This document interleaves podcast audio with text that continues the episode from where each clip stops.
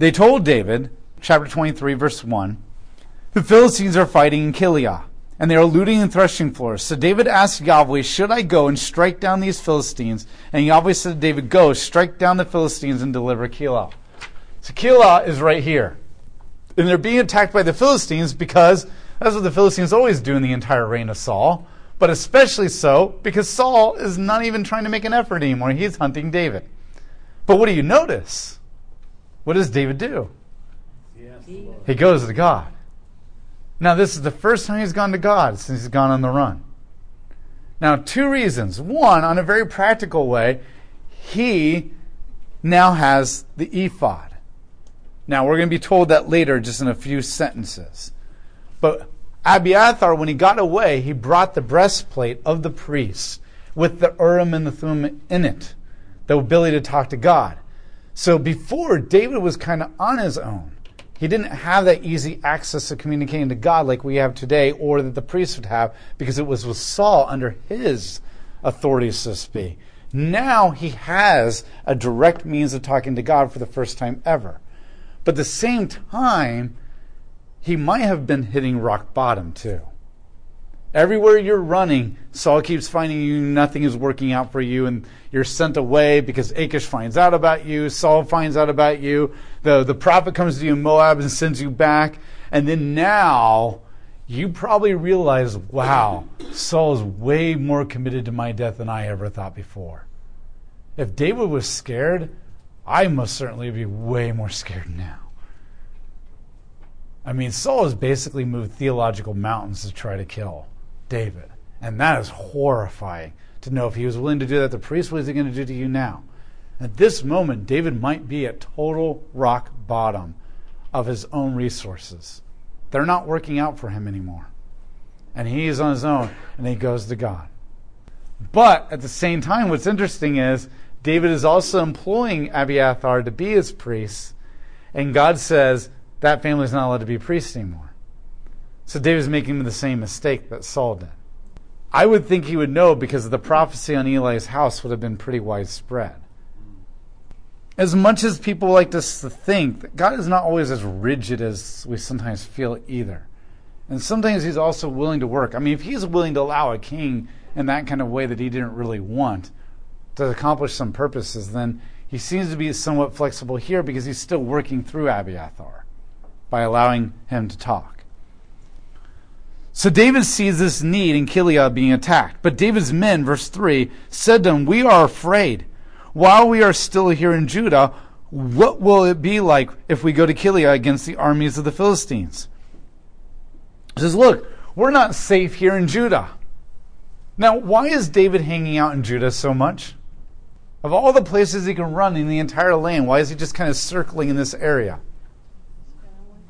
His family's there. Remember, he is from the tribe of Judah and yet he's got the entire land he can go up to in the north. He's got to go through Benjamite territory to get there, and he's with the other tribes, and there might not be as faithful to him as your own tribe. Your tribe is probably more likely to oppose the king to protect you than any other tribe does. So he's hanging out there, and they're like, look, if we feel very unsafe in Judahite territory, how much more unsafe are we going to be when we go into the Philistine territory? Now, yes, this purple shows that Saul is controlling this at this moment, but remember, when we're talking about the time period of Judges and Saul, these maps are in total flux all the time. I mean, this is the best that we can do, kind of in general, overall. Saul had control of this area, but that doesn't mean at this moment and this part of his reign he has absolute control. And we know that everything is very flexible right now. So the Philistines are there and they're scared to go. So David asks Yahweh once again but again Yahweh replied, Arise, go down to Keilah. And then he adds, For I will give the Philistines into your hand. So David and his men went to Keilah, and they fought the Philistines. He took away their cattle and thoroughly defeated them, and David delivered the inhabitants of Keilah. Now remember, I told you one of the things the, the, the director, the narrator, is going to do is this interchange between Saul and David in order to compare and contrast them. So, what point is the narrator making with these two stories? What has Saul just done and what has David just done? Destroying the city. Okay, good. But what's the difference between them? One, David is asking God whether he should kill or not. And Saul's not. What's the other thing? And he's killing the Philistines and not his own people. In fact, David is delivering his people. So, what is the purpose of the book of Samuel? True leadership is submitting to the will of Yahweh as ultimate king. Is David doing that?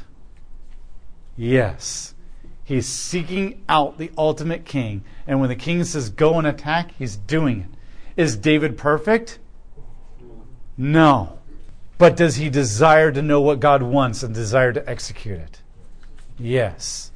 Remember, this is the uh, the narrator's every. This is the purpose of the book. So everything the narrator is doing is going to be making this argument. And one of the ways he's showing that David is the more the rightful king than Saul is by developing David as that man who seeks out God and as that man who submits to Yahweh, unlike Saul. And this is why he has the right to be the anointed king. So he delivers him. Verse 6, chapter 23. Now, when Abiathar, son of Ahimelech, had fled to David at Keilah, he had brought with him the ephod. This is how we know David was able to communicate with God.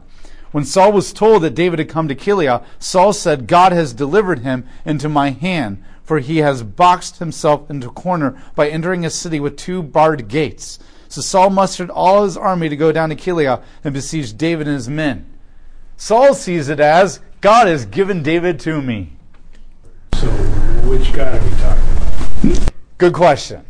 Sometimes the narrator uses Elohim and Yahweh to emphasize the fact, like with Rachel, that Leah is using the word Yahweh, meaning that she knows Yahweh and has a relationship with him, where Rachel is using the word Elohim, which means it could be probably any god, especially when we find out that there's idols here, and that she brings into the family.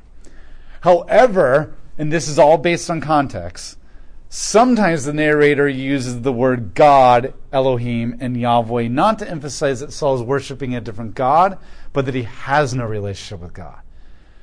Probably in this context, the prophet chose Saul. Saul, the prophet, has condemned Saul. The prophet represents God. He has tried to pray to God multiple times. God has not answered. He's going to go to God again later in his life, and God is not going to answer. In that case, we probably can correctly interpret that Saul is still God. Maybe he has a few extra idols on the side, but in this context, he's probably referring to the God of Israel. However, Elohim is being used to emphasize that what makes Yahweh unique, that name, is it emphasizes not only his sovereignty, but his relationship, his relationalness. So the narrator probably here is using it less in a different God and more of a Saul's completely absent of a relationship and truly knowing Yahweh in a personal way. That would be more like people that you have in your church that they would say they're worshiping our God, but when you talk to them, you're like, eh, you don't really understand who God is, though. So whatever that is in your head is not Yahweh, even though you think it is. So it's probably more something like that, like Jephthah, when he's using the name Yahweh, but he's sacrificing his daughter to him. Verse 9 When David realized that Saul was planning to harm him, he told Abiathar the priest, Bring me the ephod. Then David said, O Yahweh, God of Israel, knows he's going to God again. Your servant has clearly heard that Saul is planning to come to Keilah to destroy the city because of me. Will the leaders of Keilah deliver me into his hand? Will Saul come down to your servant has heard? And Yahweh, God of Israel, please inform your servant. And Yahweh said, He will come down. And David asked, Will the leaders of Keilah deliver me into the, my men to Saul's hand? And Yahweh said, They will deliver you over. That's jacked up.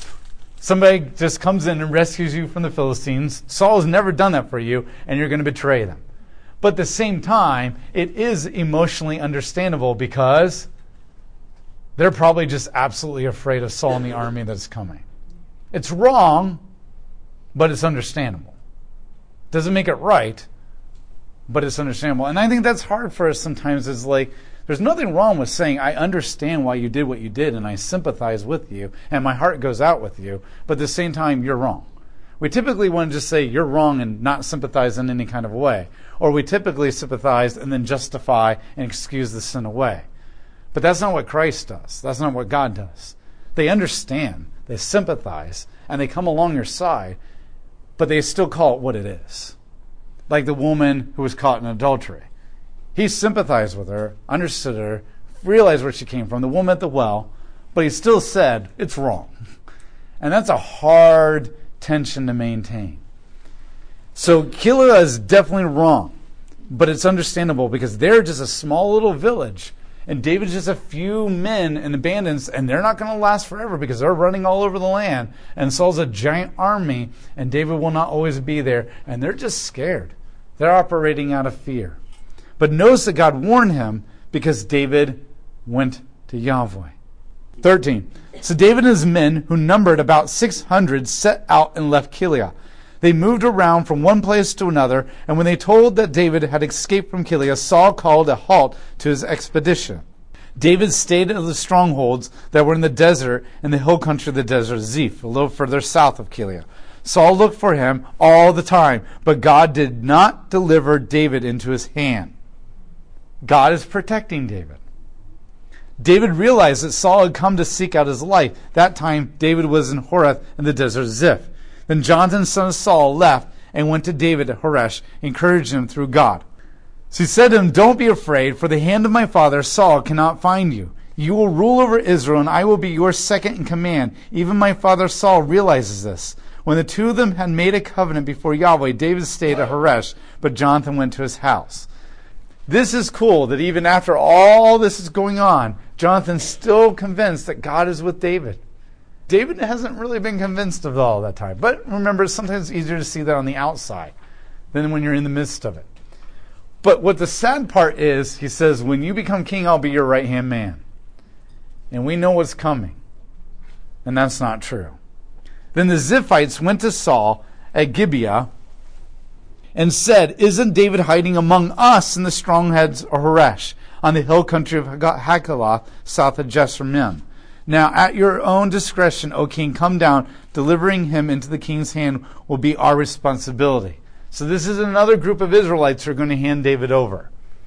You understand that the politics of this are so charged, just like America. Nothing is simple. The politics are just so charged, so emotional so political, so fear based, so opportunistic, whatever you want to call it, it's just everything. So David went up from there and he stayed in the strongholds of Engedi. Now he's along the Dead Sea here. Engedi is right here. Engedi is lush and totally green and these waterfalls and that kind of stuff. And this is where David goes to hide. David is on the run. Now here's the other thing too you need to understand. Is David's life comfortable right now? But is God with him and taking care of him? Yes. We don't like that as Americans. we don't like that as humans, but we especially don't like that as Americans. We want God's version of taking care of us to also be comfortable.